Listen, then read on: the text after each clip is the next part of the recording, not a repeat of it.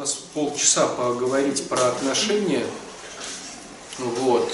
Я бы сейчас начал опять с вопроса, который, ну, очень часто, я его озвучу, про детей. Очень часто что-то в последнее время про детей, про детей, про детей. А потом, э, может быть, мы наслоим ваши еще вопросы новые. Я хочу напомнить такую очень важную вещь, друзья. Воспитание как такового не существует.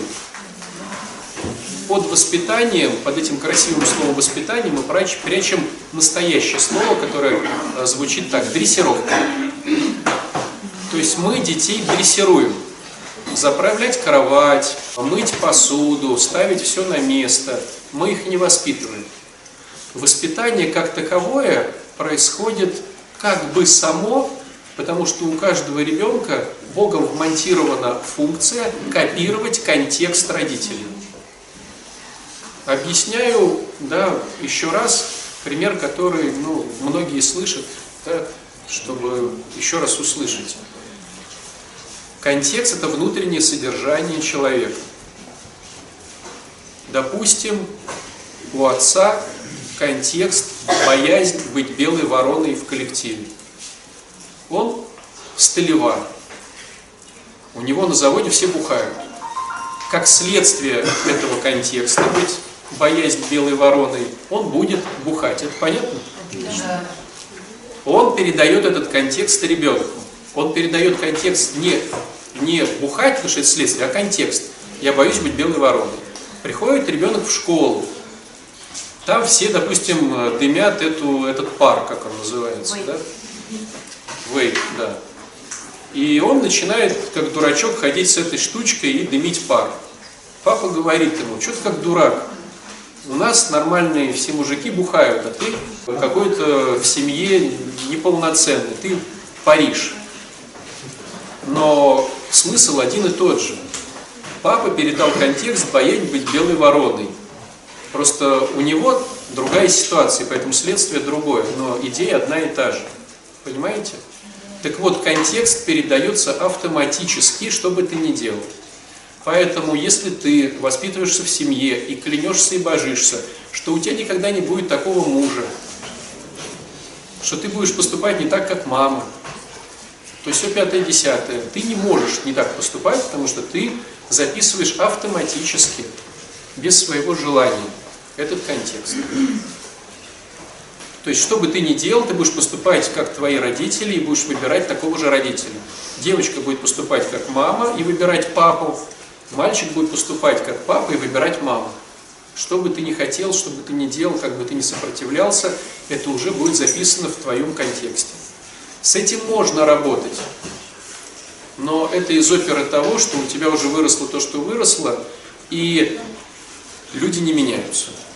То есть меняется лишь время реакции на ситуацию. То есть, допустим, ты уже привык видеть в человеке лоха. Потому что твоя мама видела во всех лохов, мужиках. Ты никогда не изменишься, ты всегда будешь видеть в них лохов. Но можно изменить, натренировать свою реакцию. Только ты это увидела, только рот открыла, только хотела сказать, что он лох, рот закрыла и сделала вид, что зевнула. Вот это можно натренировать. Люди говорят, ничего себе, как здорово, что ты поменялась. То есть меняются люди для окружающих. Ты просто понимаешь, что реакция с трех часов руганием на своего мужа, что он лох, снизилась до одной наносекунды. Но ты потом внутренне перекрестилась, припоручила все Богу, поняла, что не контролируешь, то есть автоматически первый третий шаг сделала, на четвертом поняла шаге, что у тебя э, нечестности, и сделала ему девятку, то есть пожарила яичницу. И все это сделалось как бы автоматически. Но ты не поменялась. Ты просто натренировала конструктивную реакцию на эту ситуацию. Есть понимание? Люди говорят, о, как здорово, что ты ходишь в храм, как здорово, что ты не ругаешься матом. Ты выругалась на него матом, что он, что он лошара, открыла рот, сделала что вид, что зевнула, вот. Погладила его и сказала, что он замечательный. Ты просто стала другой. Ты говоришь, конечно. Опять выругалась про себя матом. Ничего не понял. Подумала, ты так и ничего не понял, дурачок. Почему я взяла слабое звено, сделала четвертый шаг, что тебе невыгодно играть с большими игроками, и в этом твоя нечестность, и пошла жарить ему любимую яичницу, делая девятый шаг. Есть? Это касается детей. Следующий момент очень важен тоже. А, ну и как бы смысл, да, в чем? То есть не надо воспитывать и дрессировать детей, надо просто менять себя. Меняешь свой... А, вот хорошая мысль и новость. Дети настолько пластичны, что пока они до лет 18, до 20, они могут менять свой контекст, если ты его меняешь. Это, это показывает практика. Психологи говорят где-то до трех лет контекст, до, до пяти, кто-то спорит до семи, но как показывает наша практика выздоровления, э, что дети, пока они дети вот, до лет 20, они меняют свой контекст, если его меняют родители. Причем это тоже делается у них не специально. Ты меняешь контекст, он меняется. Если ребенок уже вышел из гнезда, там хоть там, я не знаю, стань, я не знаю, пол поменяй свой, да, все. Где-то если ему 30, я меняю свой есть? Нет, ребенок вышел из гнезда, он отключает эту опцию, он становится... Если мы меняемся для себя, это слабо. Если мы меняемся для кого-то, это слабая мотивация. Если мы меняемся для того, чтобы расти в Боге, это сильная мотивация. Вот. Но ребенок, вышедший из гнезда, эту опцию отключает. Отец Александр, а вы говорят, что зависимые люди, у них психика останавливается там, на 4 Да, смотрите, в чем смысл? Психика развивается при такой опции, как ответственность. Зависимое поведение эту опцию отключает.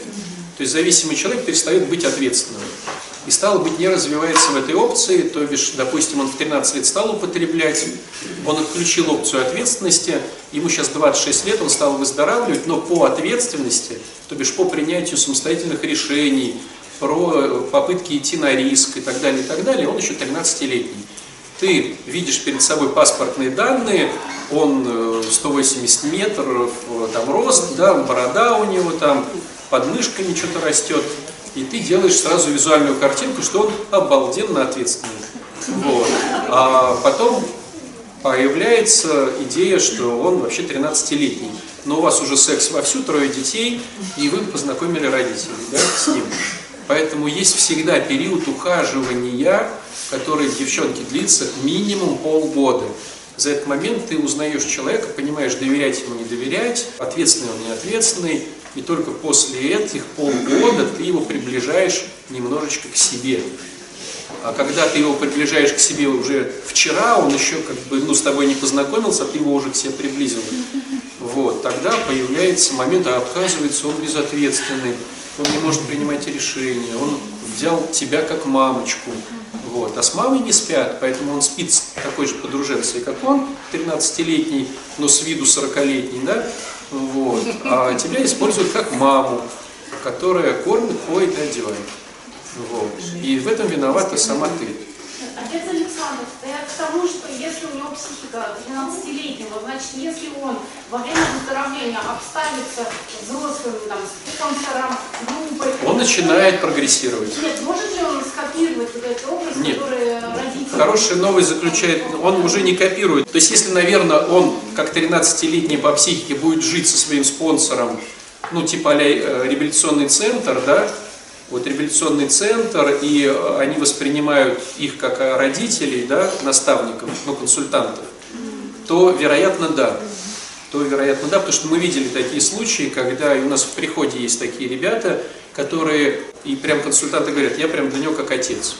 То есть бывают такие случаи сублимирования на других людей. Но это редко. Хорошая новость заключается в том, что он, когда начинает выздоравливать, человек, он очень быстро преодолевает эту, этот разрыв в возрасте. То есть, если он выздоравливает 5 лет, ему будет не 18 через 5 лет. Если он выздоравливает, он семимильными шагами, психика начинает восстанавливаться. То есть, грубо говоря, ну, как вот, да, обычно считается абстинентный синдром идет 5 лет, то есть через 5 лет, в принципе, если он работает по программе, да, подчеркну, это золотая пятерка, да, вот это все служение там группы, э, храм, спонсор, вот это все, да, он в принципе восстанавливает свою психику. Может быть, не до своего возраста, но основной момент он преодолевает человек. То есть там не будет вот такой же линейной зависимости. Да? Каждый год трезвость это год психики. Такого он быстрее все это делает. Хорошая новость. Еще один момент по поводу контекста. Вот дурацкий пример, но чтобы услышали. Представьте себе ситуацию, есть два холодильника. Один ЗИЛ, такой кругленький, с такой ручкой, а другой Бош. Есть ли понимание, что это вот два разных контекста? И в как холодильнике под названием ЗИЛ там ну, не может появиться сервелат. Ну, потому что там контекст, тушенка, какая-то сосиски, контекст холодильника ЗИЛ, это вот то, что внутри у него находится, понимаете, да? А контекст холодильника Bosch это вот сервеладик, икра, что-то запотевшее, да? Так вот, если в контексте ЗИЛа появляется сервелат, он там не задерживается. Потому что его сжирают, а нового нет. Что, ну, непонятно, да? Понятно. Ты приходишь к человеку домой, там холодильник ЗИЛ.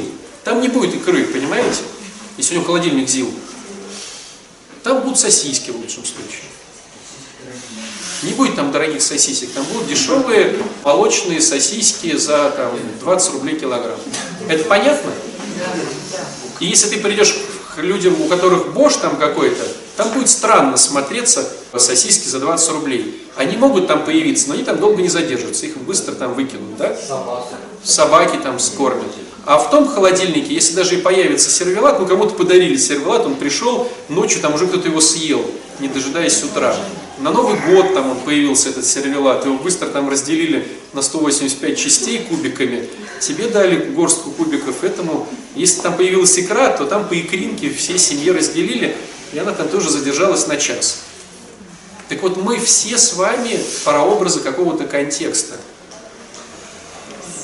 И если у тебя вдруг, ты, допустим, контекста ЗИЛ холодильника, и вдруг у тебя появились большие деньги, они у тебя не задержатся. Ты их расфуфукаешь на какую-то фигню. На жвачки, на какую-то... Большие, понятно. Что? Большие, а скольки? Большие? Больше, чем обычно тебе. Ну, представьте ситуацию, ты там 30 тысяч рублей с ума сойти до Шуры, что нужно для полного счастья. И вдруг тебе дали миллион. Ну так получилось, наследство досталось. Ты купишь на него самокат. Электрический. Ты купишь электрический самокат, который у тебя там и сольешь эти деньги. Ну купишь машину какую-нибудь, я не знаю. Вот у человека там он нищеброд, нищеброд, бах, 3 миллиона. Лотерея, наследство, он покупает себе машину. Причем ту машину, которую уже не выпускают уже года три. И она тут же, если он пойдет ее завтра продавать, она уже будет стоить не 3 миллиона, а полтора. И она еще рассыпалась, и он в результате ее продал за 700 и проел их. Батюшка, получается, что этот человек не может догадаться, что ли, вот чисто физически, что можно вложить. Не может догадаться. Да. Помните, ну, эту фразу приписывают Эйнштейну, но она, неважно, кому приписан, да, решить проблему этого уровня можно только находясь на более высоком уровне. Почему мы говорим о духовниках и спонсорах? Почему мы говорим о впереди идущих? Он уже на другом уровне. Трезвости, духовности, психологической трез- трезвости и духовности, да? То есть, когда ты приходишь и говоришь, а, у меня 3, 3 миллиона, у меня руки горят, ты сам, ну, со своим контекстом ЗИЛа, ты их профукаешь. Поэтому надо всегда быть честным. Да, это неприятно, мой контекст пока холодильник ЗИЛ, да? И даже если в него жизнь засунет сервелат, он у меня долго не задержится. А наша задача выращивать всех контекст холодильника Bosch, чтобы там было нормально. Икра для детей, сервелат, ну это дурацкими понятиями, ну вы понимаете, да? Ну пришли тебе деньги, ну не надо там сразу же бежать, там всем их раздавать, там что-то покупать какое-то шматье и что-то. Я это просто вижу часто. Как только людям бывает бизнес переходит по наследству или чему-то, они его тут же как-то сливают. Дома, и, и, ну, недвижка переходит. Ну слушайте, ну недвижку менять на машину, и ну тоже частый момент, чтобы показаться, чтобы приехать, к, чтобы у те- тебя в приходе увидели на хорошей машине, ты продаешь семейный дом и покупаешь БУ машину, ну, мне кажется, по меньшей мере это, это глупо. Но человек, ну, фа- фа- вот, вот он вот, ну, такой вот он, фартовый, приехал, там, рука у него там, вот, ну, баклажане, да, да? Кольцо с бриллиантами, да, вот это все там. Ну, то есть наша задача признать наш контекст и выращивать другой контекст. Контекст такая дурацкая тема, что он выращивается очень медленно. Он реально выращивается очень медленно. И есть такое выражение даже, ну такая метафора, да, о контексте, э, вот, что в пустыне не растут орхидеи, да? Есть такая метафора интересная. Чтобы в пустыне росли орхидеи, надо там создавать климат. Там могут расти орхидеи, и мы это всегда на спонсор, на спикерских слышим. То есть мы видим примеры, что в пустыне зацветают орхидеи, но они там не норма. Ловите тему? Выздоравливать после 15 лет внутривенных наркотиков не норма. Это ненормально. Выздоравливать, если ты в 7 лет начал употреблять наркотики, это ненормально. В 26 лет там выздоравливать. В 12 ты стал употреблять. Если девочку родители отдавали как, как проститутку, чтобы она им давала деньги на вещество там, в 12 лет, и ей потом в 30 начать выздоравливать через сообщество, это ненормально. То есть это выжженная пустыня по факту контекста, по факту психики, по факту духовности, по факту ну, всего. Выжженная пустыня. И когда мы видим, что в, в этой пустыне начинают цвести орхидеи, мы видим такие случаи. Но чтобы это было, это надо постоянно поддерживать искусственный микроклимат. Искусственный. Это говорит о том, что как только ты отключил, там все исчезло. То есть ты постоянно поддерживаешь, как в розетку включенные всевозможные холодильники, поливалки и то все пятое, постоянно. Как только ты это вырубил, твой контекст превратился в выжженную пустыню. То есть выздоравливающий человек обречен иметь у себя орхидеи при каждодневном включенном вот этом всем, вот этом всем. Это каждодневные группы, звонки спонсору, доверенному лицу, общение с духовником, хождение в храм, служение, самоанализ, прописание шагов, подспонсорные и так далее, и так далее. И так. Он обречен. Но зато можно иметь орхидеи. Как только зависимый забывает об искусственно поддерживаемом контексте холодильника Bosch, он тут же, причем тут же это не через год, тут же это даже не через два месяца, тут же это тут же.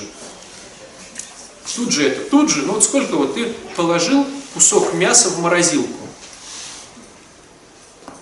Приходишь через три дня, открываешь морозилку, там каменный кусок мяса. Вот сколько нужно времени, чтобы он начал течь, если холодильник отключили? Часов 10-12. Тут же. Понимаете? Вот ты сегодня не помолился. 12 часов. Это не метафора, друзья. Это не метафора, которая, ну, если в холодильнике 12 часов мяса, то здесь там типа 3 дня. То есть ты не помолился 12 часов, у тебя мясо начало течь, а еще через 12 часов оно стало вонять. То есть ты реально через 24 часа без поддержания искусственного климата начинаешь вонять. Прямом и в переносном смысле. Ну, я не утрирую сейчас. Ты начинаешь злиться, раздражаться, манипулировать, мстить, завидовать. Ну, то есть у тебя сразу же через 24 часа пойдет все ровно то, что было там 5 лет назад, 10 лет назад, 15 лет назад. Те, кто в срыве был, ну, можете поделиться своими историями, через сколько начало вонять. То есть ты можешь, через сколько? До. До даже начало вонять, да? Ну, И так. То есть срыв э, физический – это лишь следствие давно уже идущих процессов срыва духовного, да? Ну, внутреннего. И тебе вот это надо помнить. Почему программа говорит о том, что я всегда представляюсь, привет, наркоман там Вася, привет, созависимая там Маша. Потому что многие методики, которые существуют параллельно выздоровлению, они говорят, все, я не наркоман. Да, это, наверное, здорово так себя тешить.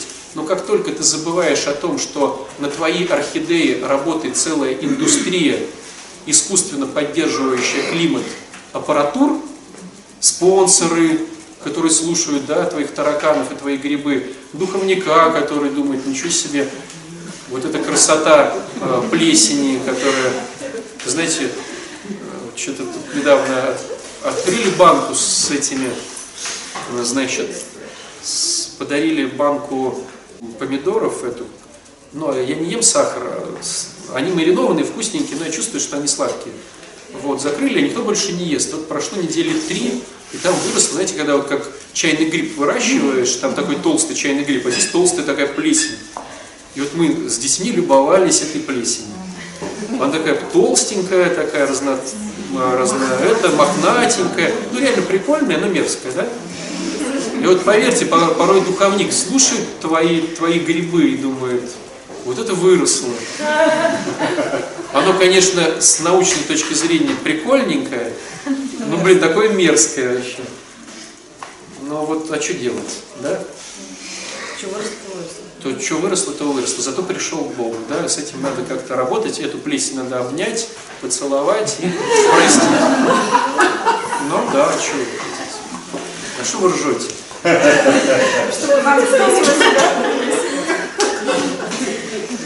В английском языке священник, пастор, занимающийся наркозависимыми, дословно со сленга переводится как говночист. То есть священ... ну, у них на Западе, у них у нас священники все, в принципе, ну, священник и священник, да? А вот, допустим, в католических там есть ордена, так называемые, там францисканцы, там матери Терезы, да, там, то есть каждый орден занимается какой-то своей, ну, как бы направленностью. И там есть священники, которые занимаются именно наркозависимыми. Вот они в этом сленге называются говночистыми. Чего? Отец, а почему человек взрослый, я не говорю про детей, там взрослый, взрослый там, от 15 и выше лет, я считаю, хочет уйти от реальности?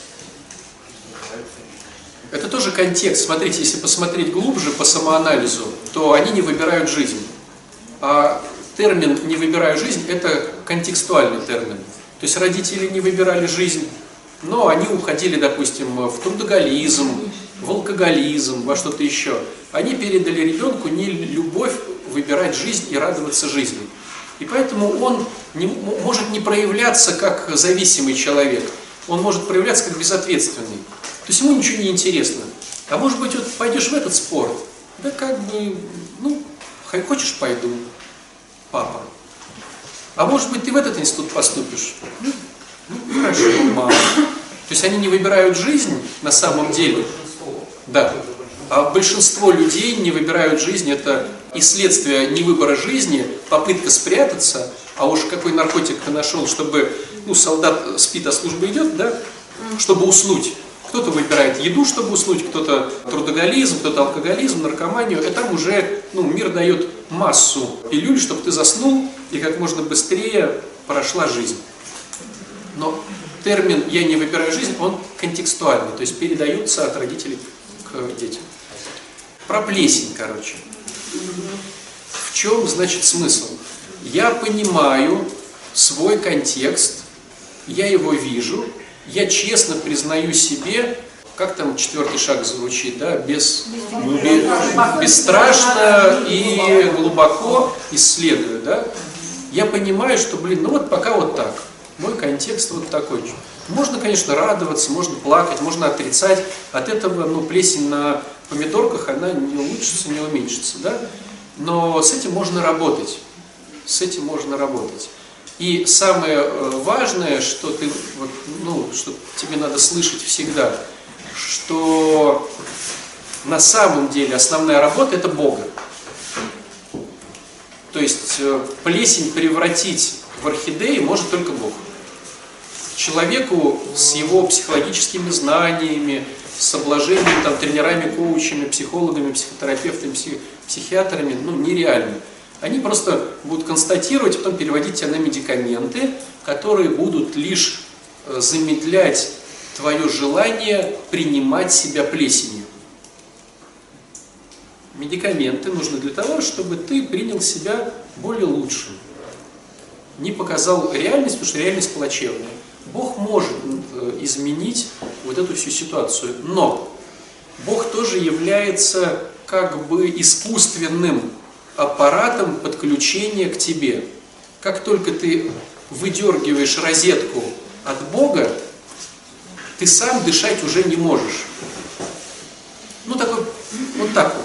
Почему мы и говорим, я наркоман, я созависимый. То есть ни один созависимый человек, вы, выключив розетку из э, аппарата под названием Бог, и все, что связано да, вот с, этими, с этой аппаратурой придуманной, да, там, опять же, спонсоры, опять же, группы, ну, нереально. То есть это все искусственное подключение. Через 24 часа ты уже будешь реально вонять. И для себя, и для окружающих. Попробуй не помолиться. Попробуй не отзвониться, попробуй чего-то не подумать, попробуй кому-то не послужить. Слушай, а вот получается... Все хуже. Всю, всю жизнь надо ходить на группу или что? Или можно... А, Смотри, смотри, смотри. Вот у зависимых людей он воняет, и он чувствует, что воняет. У созависимых людей он воняет, и он не чувствует, что он воняет. Знаете, есть такое заболевание, когда перестает быть чувствительность у, у кожи, и ты можешь поджечь себя случайно. То есть ты только понюхаешь, что пахнет курицей жареной, да? А вот боли не будет. Ну, есть такое заболевание. Вот у созависимых, так как они психиатрия, они не чувствуют, что они воняют. Все чувствуют вокруг и говорят, слушай, ну как бы, ну все уже, ну как бы, может на группу все-таки сходишь, а что ты спонсору давно звонил, ну воняет. Я вот открываю, приоткрываю дверь в квартиру, а там прям трупешник недельный разлагается. И ты подходишь, да, и говоришь, слушай, ну реально аж глаза режут, может на группу сходишь? Ты? Все хорошо, я все контролирую. Можно? Я э, по своему опыту, я уже лет 9 знаю, что я созависимая. И э, у меня периодами было так. То есть я как бы подвыздоровела немножко, а мне так, опа, хорошо. Я какое-то время могу на дрожжах ехать э, в выздоровление, то есть пройдя круг шагов по программе, но потом это становится, то есть если ничего не делать, оно становится, ну как бы, яма глубже. То есть я ухожу в болото по самому, так вот, не, не балуюсь, и так что, ну, уже начинает затряхивать, и дышать не могу, люди бесят так, что... Но это бесит уже люди, а то, что ты бесишь людей уже давным-давно, созависимые этого не видят. У созависимых в чем, в чем конфликт? Ты болеешь, ты и иди. Нет, даже при условии, что я понимаю, что я больная, и я раздражаюсь, и я как бы уже не про других говорю, а про себя. Просто я сама себя загоняю в такое состояние, в котором это просто ад адский. Это то есть понятно. я это проходила несколько Так смотри, раз. Светкин, сначала ты начинаешь вонять для других. Я же и говорю, смотрите, у зависимых он начинает вонять, он сразу это чувствует. Как он это чувствует? Денег нет. Денег нету, тяга пошла. Ну, то есть зависимый сразу чувствует, что он воняет. У созависимых все сложнее. Он начинает вонять, это чувствуют окружающие, а он этого не чувствует. И что ты сейчас описываешь, это когда ты уже чувствуешь, то есть там дно-дно. То есть когда труп чувствует, что он уже труп, это уже дно-дно. В этом-то и сложность.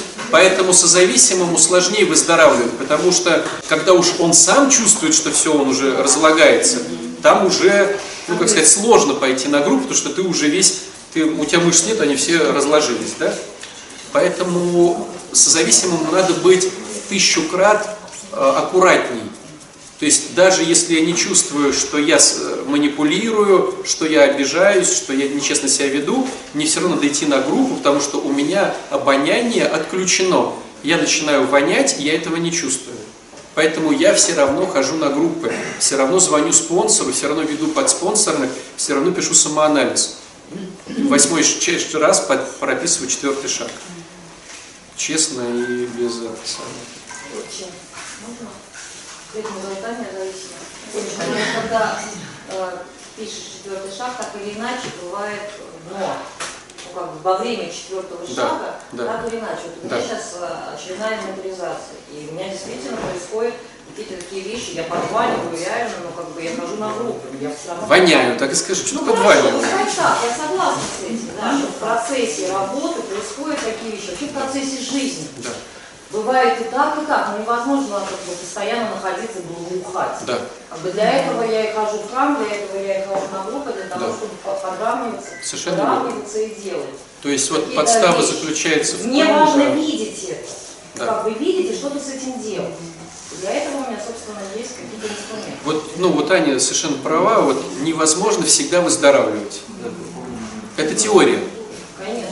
но настолько это сложно и тяжело, но здесь такое есть упование, что я могу накопить столько благоухания, накопить его вот в эти самые, знаете, в аккумуляторы, что даже когда я поехал в отпуск, да, по поводу выздоровления хотя бы на какой-то срок, эти аккумуляторы, ну, меня вытягивают, мое служение, меня так или иначе эти сволочи под спонсорные звонят, так или иначе надо идти в храм. То есть я как бы не выздоравливаю сейчас, но я вынужден выздоравливать. Плюс еще, может, видели такой эффект от Бога. Вот хотел бы согрешить, а он не дает. Этот уехал, этот денег не дает. То есть, ну вот, это наше вот резервное, накопленное, которое, потому что выздоравливать всю жизнь, ну, оно реально в теории только. Но зато потом, ну как вот тренироваться в спортзале? Все же люди уезжают в отпуск, да? Они понимают, что они поехали в отпуск, там все включено, да? Они там все это нажракали. Но жракая вот этот дурацкий сыр бесплатный, эти там плюшки, ты же понимаешь, что тебе надо потом будет платить. Что надо будет приехать в спортзал и потом усилить свою программу. Ну, по-честному, так ведь? И здесь получается, не ходя на группы, ты же понимаешь, что надо будет за это платить. Что надо будет потом просто активнее все это прописать. Я рассказываю идеальную схему. Мы стремимся к Христу. Я рассказываю идеальную схему. Мы берем маяк как Евангелие. Да? Я рассказываю идеальную схему, что мы постоянно включены в работу над собой. Но жизнь показывает, что мы просто люди, что нам мы устаем, мы жалуемся, мы обижаемся. Вот. Ну, но зато мы знаем идеальную схему. Да, начинаем акафист. Мы знаем идеальную схему, к которой надо стремиться. Есть монстры, которые, у которых получается. Вот если вы видели, допустим, есть такой Iron Man соревнование, там они что-то 40 километров сначала там что-то плывут, бегут, потом велосипед 180. И там есть самый сильный дядька на планете, который там кучу раз уже занимал, что-то он там за 8 часов все это делает, ну все там типа за 24, он там за 8. И вот он, когда он отдыхает, его тренировка в день всего лишь 5 часов. Это вот типа он на отдыхе. 5 часов в день у него, ну то есть он утром, днем и вечером по полтора часика. Да? Я не знаю, мы не- я не хочу его оценивать, я просто говорю о том, что, говорят, вот парень отдыхает, пять часов. Так о чем вы смеетесь? Вот на самом деле, я, может, делился уже, как-то исповедовал одну монахиню, да?